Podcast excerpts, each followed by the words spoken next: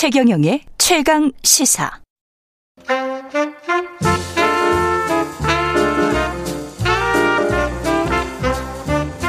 세상의 모든 뉴스를 탐구합니다. 김준일의 뉴스 탐구생활. 네, 화제가 되는 이슈를 깊이 있게 파헤쳐보는 뉴스 탐구생활. 세상 모든 것이 궁금한 남자 김준일 뉴스톱 대표 나와 계십니다. 안녕하십니까? 예, 안녕하세요. 네, 이건 잘 만든 것 같아요. 세상 모든 것이 궁금한 남자. 아, 진짜 제가 좀 약간 그렇습니다. 예, 다 궁금해요. 다 궁금. 오늘은 어떤 뉴스를 탐구해 볼까요? 예, 오늘은 역대 TV 토론 어떤 명장면이 있었고 이게 실제 선거에 얼마나 영향을 미쳤나. 이거를 조금 데이터도 있어요. 예. 연구 논문도 있습니다. 그런 것도 소개 좀 시켜드리고 하면서 얘기를 하겠습니다. 데이터와 연구 논문. 예, 좋습니다. 고품격 방송이 될 것 같습니다. TV토론이 97년 대선 때부터 시작됐군요. 97년 얘기 전에 92년부터 먼저 얘기를 할게요. 92년. 92년에는 TV토론이 도입이 안 됐죠. 예. 왜 도입이 안 됐냐. 예. 민자당의 김영삼 후보가 강력하게 반대를 했습니다. 근데 그랬어요? 예, 무조건 대놓고 반대를 할 수는 없잖아요. 네. 그래가지고 5월 19일에 92년 5월 19일에 전당대회에서 그러니까 정확하게는 그 중앙선관위에서 도입을 하려고 했어요. TV토론을. 네. 근데 YS 그 김영삼 후보가 지금 TV토론을 선거운동 기간이 아닌 그 전에 하면은 사전 선거운동에 해당된다라고 하면서 강력하게 반대를 했습니다. 그러니까 본능적으로 이거는 김대중한테 더 유리한 거다라는 걸 알았던 거예요. 그리고 막판에는 다 이제 얘기를 했거든요. TV토론 하자고 모였는데 무슨 양자토론, 삼자토론 안 되고요. 모든 후보가 다 참여해야 된다. 모든 후보가 그 나온 사람들. 등록한 후보가 다 참여해야 된다라고 YS 쪽에서 끝까지 고집을 해가지고 이게 무산됐어요. 그래서. 그때 민자당이 한 200석 가까이 되지 않았습니까? 그때 굉장히 의석수도 많고. 의석수도 많고요. 예, 예. 절대적인 정당이었기 때문에 그게 가능했나? 근데 어쨌든 너무 무리한 주장을 했군요. 그때. 근데 아직 도입이 안 됐던 것도 있고, 뭐 처음 이제 도입을 하려고 하니까 한쪽에서 저렇게 강하게 반대를 하면은 집권 여당에서 이제 그렇죠. 그렇죠. 그래서 김대중 후보는 이때부터 사실 강력하게 요구를 했어요. TV토론 해야 됩니다. 왜냐하면 돈 선거 안 되고 대중 동원 선거 하지 맙시다. 이제 돈 안 드는 선거 합시다. 이렇게 했지만은 안 됐죠. 그러니까 8% 포인트 정도 졌거든요. 그때. 이제 TV토론을 했다고 하더라도 이거를 커버를 할 수 있었겠냐라는 의구심도 있지만은 어쨌든 뭐 좀 불리하게 작용을 했죠. 김대중 후보한테는. 그렇군요. 예. 사실 지금도 뭐 한 후보당 막 500억씩 나가잖아요. 예. 선거 보존 비용이 만약에 15% 이상 득표를 하면 그거 아껴서 TV 토론만 잔뜩 해도 괜찮을 것 같다는 그런 생각이 문득 들긴 하더라고요. 지금은 사실. 더 그렇죠. 특히 코로나 상황에서 대중 집회가 안 되니까 진짜 좀 돈 좀 아끼자 이런 생각이 들고요. 예. 97년 같은 경우에는 이제 드디어 김대중 후보가 그렇게 고대하던 그 TV 토론이 도입이 됐잖아요. 이게 김대중 후보가 진짜 많이 득점을 했어요. 이게 1999년에 한국 방송학보에 이게 텔레비전 토론의 정치적 영향력 15대 대통령 선거를 중심으로 해가지고 이준웅 당시 KBS 방송문화연구원 연구위원 지금 서울대 교수가 됐죠. 교수. 예. 예, 이분이 썼어요. 예. 이준웅 교수. 예. 예. 12월 1일에 1회 토론회 직후에 이회창 지지율 3% 빠졌고요. 김대중 0.2% 빠졌고 이인재 3.1%포인트 증가했다. 그리고 반감도에서 이회창이 그러니까 뭐 부정적인 거죠. 예. 4.2%포인트 증가했고 김대중은 2.1%포인트 감소했다라고 볼 수가 있어요. 한마디로 얘기하면은 그 전까지 김대중은 빨갱이야. 사상이 의심스러운 사람이야. 이런 게 TV 토론으로 인해서 상당히 이제 개선이 됐다. 이렇게 볼 수가 있는 거예요. 그 유명한 한국논단이라는 곳에서 사상검증 토론에 비슷한 것을 하고 네. 그때 아마 제 기억에 거의 모든 방송사가 다 중계를 했었던 맞습니다. 걸로 기억을 하고 있습니다. 예. 예, 그래서 뭐 김정일에 대해서 뭐라고 해봐, 뭐 이런 식의 지금으로서는 말도 안 되는 이야기를 예 후보에게. 질문도 아니죠. 거의 공격을 했었던 거죠. 그렇죠. 예. 예. 근데 그거를 정말 진지하게 앉아가지고 모든 답변을 다 했던 김대중 후보가 저는 정말 존경스럽더라고요. 진짜로. 예. 그게 사실은 지금으로서는 다 양심의 자유에 관련된 내용들이라서 그런 질문 자체를 할 엄두도 안 나는 상황인데. 그렇죠. 야만의 시절이었습니다. 2002년에 대선 TV 토론이 또 있었는데 그때는 저도 기억이 납니다만 권영길 후보 예. 그렇죠 눈길을 많이 끌었습니다. 권영길 신드롬이 있었고요. 실제 이제 그 뭐 발언이 유명했죠. 국민 여러분 지금 행복하십니까? 살림살이 좀 나아지셨습니까? 그렇죠. 살림살이 맞아. 예, 예.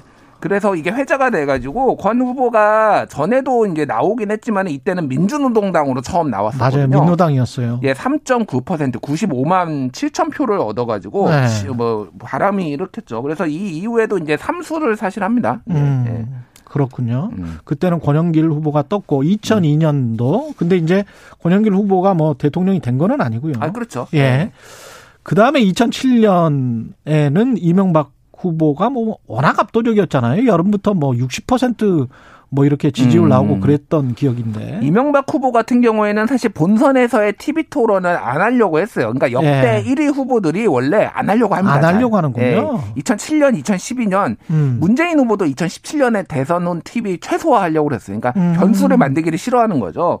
근데 막상 해보니까 정동영 후보가 왜 TV 토론 안 하냐라고 굉장히 공격했거든요. 그렇죠. 근데 막상 해보니까 이명박이 더 잘났어. 호감도가 더 높아졌어요. 그러니까. 오히려. 예, 예. 그러니까 이게 단순히 말을 잘하거나 공격을 많이 한다고 되는 게 아니다라는 맞아요, 게 이제 맞아요. 나오고. 맞아요. 그때 저 유명한 게 하나가 있었어요. 정동영 후보는 앵커 출신인데. 앵커 출신이고. 예, 잘생기고. 뭐, 잘생기고. 그래서 예. 정동영 후보가 이제 막 몰아붙였거든요. 그때 이명박 후보가 아유, 말로는 정 후보를 못 당합니다. 이렇게 한마디로 하니까 이게 그냥 여기는 말만 잘하는 사람. 그렇죠. 약간 이런 느낌이 주는. 그러니까 참 전략도 중요하다 이런 생각이 들더라고요. 예. 사람들이 또 그 각자가 또 느끼는 게 또 다를 수가 있으니까 어떤 부분에서 소구를 하지만 어떤 부분에서는 좀 아, 싫어 이렇게 될 수도 있는 것이고요. 호불호가 아닐 것 같습니다. TV 토론 보면. 2007년은 사실은 예. 한나라당 그 당내 경선이 더 유명했죠. 그래서 박근혜, 이명박 두 사람의 정말 맞다. 혈투였잖아요. 혈투. 예. 그래서 두 사람이. 그때 나왔던 모든 것들이 지금 다시 나와서 두 분이 다 감옥에 가는데. 예, 그러니까 이렇게 된 거 아닙니까? 그 두 사람이 예. 자신의 인생에서 가장 정직했던 때다. 그 다스는 누구 겁니까? 그렇죠. 이명박 막 이렇게 연호가 나오고 여러분 최순실 뭐 최순실 아니었죠 그때는 그 위에 그 예. 아버지 최태민 목사 최태민 국정농단 예. 얘기하고 그런데 진짜 다 맞았다 예. 대단했다 사실 그런 뭐 생각이 드네요. 예, 2012년 대선 때 TV 토론은 이정희 후보가 그때. 보고 저는 이거를 어디 지역의 식당에서 본 기억이 있는데 정말 말 잘한다 그런 느낌을 확 받았어요. 근데 끝나고 나서 보니까 오히려 박근혜 후보에게 우호적인 그런 시선들이 많이 가더라고요. 그게 그러니까 진짜로 특이했습니다. 누가 더 말을 잘하느냐가 TV 토론에 중요한 게 아니다라는 걸 보여준 거예요. 맞습니다. 사실 이때 이정희 후보가 저는 뭐 닭깎기 마사고 얘기하고 막 맞아요. 박근혜 후보 떨어뜨리게 나왔다라고 했는데 반감을 중도 보수 진영의 반감을 오히려 반감을 줬어요. 확 사고요. 네. 표가 보수 진영이 결집하는데 도움을 줬다. 이런 얘기들이 나왔어요. 그래서 이게 이제 박근혜 후보의 부족한 부분이 아니라 과거에 대해서 집중을 하는 이런 모습이 연출이 되면서 문재인 후보한테도 전체적으로 안 좋았다. 그래서 사실 이때가 소위 말해서 진보 보수가 모두가 1대1 구도로 다 사퇴하고 나머지 영끌해 가지고 뭐 붙은 이런 선거였잖아요. 이때가. 네. 근데 이제 48% 51.6%를 얻은 졌죠. 그러니까 어떻게 보면은 진보가 다 결집해도 50%가 안 된다라는 거를 확인을 하는 선거였다 이렇게 볼 수도 있을 것 같아요. 그렇군요. 국민의당 안철수 후보는 2017년 대선 TV 토론에 뭐랄까요 스타기는 했습니다. 아, 그러니까 안철수 후보는 사실 좀 괴로우실 것 같아요. 예. 왜냐하면 저도 이거를 꼭 언급하고 싶지는 않은데 이때 이미지가 너무 강했어요. 너무 강니까 역대 예. TV 토론에서 가장 실패한 사례로 항상 이게 언급이 되다 보니까 그리고 이게 지금도 그 이미지 잔상이 남아 있잖아요. 그러니까 두 가지였죠. 제가 MB 아바타입니까? 제가 갑철수입니까? 안철수입니까? 이걸로 실제 보면은 그때 당시 여론조사를 보면은 이 TV 토론이 있고 나서 한 일주일 뒤에 한 4%포인트 빠졌습니다. 안철수 후보가. 그쵸. 예, 엄청 빠졌고요. 네. 결국은 홍준표 후보가 올라갔어요. 그래서 결국 역전했잖아요. 24%, 21%로 이게 크로스가 됐는데 이게 TV 토론이 기점이었다라는 평가들이 많고요.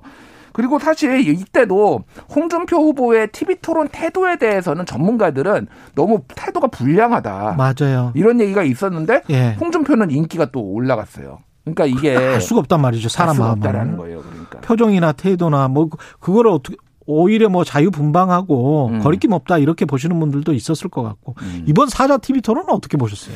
이번에는 저는 그냥 각자 하고 싶은 말 하고 지지자들도 네. 각자 보고 싶은 걸 봤다라고 봅니다. 근데 상대적으로 지금 최근에 여론조사 결과도 그렇고요. 이재명 후보에 대해서 평가가 박하더라고요. 그래서 이재명, 그러니까 그 KSOI가 최근에 조사를 한 게 있는데 이재명 후보가 그 가장 TV 토론 뒤에 이미지가 안 좋아 근소한 차이지만은 가장 네. 안 좋아졌다라는 게 1위였고요. 네. 그리고 좋아졌다라는 것도 윤석열 후보가 훨씬 높아요. 이재명 후보보다. 그러니까 이게 전략적으로 지금 민주당에서 좀 미스가 있었다라고 이제 봐야 될 것 같아요. 예. 그러니까 대장동 이슈에 대해서 굉장히 뭐라고 할까 이제 하던 얘기를 했어요. 당군일의 최대의 실적이다. 근데 국민들이 원하는 거는 그러니까 대장동 이슈는 알겠는데 앞으로 대통령에 대해서 대장동 같은 게 나오지 않기 위해서 당신은 뭘 할 거냐라는 거를 좀 중도 진영에서는 원했던 것 같은데 예. 그건 계속 그러니까 당군 일의 최대 예. 이거는 국힘 게이트다 뭐 이런 얘기만 반복한 게 좀 오히려 마이너스가 아니었나 이런 분석들이 있더라고요. 재현양 TV는 아니군요. 라디오 진행자로서 봤을 때는 심상정 후보를 제외하고 세 후보가 다 네. 긴장을 해 있더라고요. 처음에 네. 초반에 맞습니다. 그러니까 표정이 그렇고 얼굴이 경직이 돼 있어요. 그래서 아 이게 아무리 정치인들이라고 할지라도 그리고 큰 자리에 많이 서봤을 거 아니에요. 이분들은. 그렇죠. 그런데도 첫 TV 토론, 2차 토론에는 어쩔지 모르겠습니다만은 스타트가 그렇게 쉽게 끊어지지가 않는구나. 그걸 느꼈어요. 긴장을 하더라고요. 안철수 후보님 같은 경우에는 저는 예. 개인적으로 좀 안타까운 게 살짝 있어요. 예. 왜냐하면은 초반에 긴장을 너무 많이 하세요. 제가 저번에 네. 예전에 그 MBC에 있는 100분 토론에 한번 안철수 후보하고 같이 나간 적이 있었거든요. 맞아요. 질문을 네. 했는데 그 초반에 제가 앞에 바로 앉아 있었잖아요. 손을 바라를 떠시더라고요. 이게 뒤에는 그쵸, 이게 긴장이 풀려서 그게 없어졌는데 뒤로 갈수록 좀 자연스러워져. 자연스러운데 초반에 그게 좀 경직된 게 그러니까 이게 잘 안 되나 봐요. 이게 그게 안 되나 봐요. 그게 안 당해본 사람들은 모르지. 그러니까 대통령 후보로 안 나와봤으니까. 근데 그 이재명, 윤석열 후보도 처음에 긴장을 하는 거를 보고 예. 아 이게 보통 자리가 아닌가 보구나 그런 예. 생각은 들었습니다. 이재명 후보는 저는 그날 안타까웠던 게 예. 표정이 너무 어두웠어요. 그렇죠. 그러니까 밝게 좀 해야 되는데 예. 너무 어두워서 너무 피곤한가 뭔가 일정이 너무 많나 이 생각이 좀 들더라고요. 예. 확실히 어려운 자리이기는 해요. 예. 그러면 2차 토론은 11일 날 개최가 되고 하기는 하는 거죠. 예. 그 뭐 이번에 이제 금요일이죠. 예. 저는 이제 좀 후보 이제 뭐 등록하기 바로 전날이잖아요. 그러니까 이제 어떻게 나올지가 궁금한데 이 연구가 되게 여러 TV 토론과 관련해서 연구들이 있는데 일단 본인이 지지하는 후보에 대해서 강화하는 효과가 있지 지지하는 후보를 바꾸지는 않는다라는 게 대체적인 연구예요. 예. 그리고 재밌는 게 KBS가 1999년에 그 정책연구실이 여론조사를 했거든요. 근데 여기에서 굉장히 흥미로운 결과가 예. 나왔어요. TV 토론을 많이 시청한 유권자일수록 지지 후보를 덜 바꾼다. 이런 결과가 나왔어요. 아, 그렇군요. 그러니까 TV 토론을 한 번 30분 이내로 시청한 사람, 아니면 두 번 시청한 사람, 뭐 1시간 더 본 사람, 뭐 이런 사람들 다 나눠가지고 조사를 했는데 예. 여러 번은 본 사람들이 오히려 안 바꾸고, 그러니까 자기 후보를 중심으로 보는 거예요. 내가 이재명을 그렇죠, 좋아하면 그렇죠, 이재명만 보고 있는 거예요, 이렇게. 예. 이재명이 무슨 발언하나 사이다 발언했네. 그러니까 오히려 강화되는 효과. 그래서 사실은 그 여론조사에서 TV 오히려 토론. 자기 확신이 강화된다? 예, 자기 확신이 강화되고 TV 토론을 보고 바꿀 수 있다라는 여론조사를 하는 것과 실제 결과하고는 괴리가 있다라는 거죠. 그러니까 사람들이 지금도 한 30% 정도는 바꿀 수 있다라고 답변하거든요. 그렇죠. 근데 실제는 바꾸지 않는다. 그 분석이 맞는 것 같아요. 예. 그 분석이 맞는 것 같고 TV 토론의 형식 마지막으로 지금 예. 시간이 다 돼서 발언의 수, 시간, 주제 이게 너무 뭐랄까요? 너무 형식적인 거 아닌가 그런 생각이 좀 들기는 합니다. 저는 다자간 양자 토론을 해야 된다. 예. 이게 뭐냐면은 4명이서 2시간 동안 주제 5개로 하면은 아무것도 안 돼요. 아무것도 안 되는 것 같아요. 그러니까 이를테면은 이재명, 안철수, 이재명 심상정, 이재명 윤석열 그래가지고 그렇죠. 여러 크로스로 이제 안철수 심상정 이런 그렇죠. 식으로 해서 여러 번을 해가지고 깊이 있게 이게 보여줘야 된다. 이거 방식을 바꿔야 된다라는 생각이 듭니다. 이제는 좀 이게 아닌 것 같아요. 이게 지금 30일도 안 남았는데 일주일에 두세 번을 해도 사실은 국민들에게 충분히 알릴 수가 없거든요. 그렇죠. 그러면 사실 돈 다른 데 쓰지 마시고 적극적으로 TV 토론 많이 하시는 게 최선이 아닌가. 주권자들 입장에서 유권자들 입장에서 좀 생각을 해 주시라. 그런 말씀을 거듭 드립니다. 그 진행자는 그리고 최경영 진행자가 좀 중립적으로 잘할 수 있다. 저를 꼭 할 필요는 없겠지만 하여간 많이 했으면 좋겠어요. 알겠습니다. 하여간 많이 했으면 좋겠어요. 최경영 추천합니다. 지금까지 김준일 뉴스톱 대표였습니다. 고맙습니다. 감사합니다. KBS 1라디오 최경영의 최강시사 듣고 계신 지금 시각 8시 45분입니다.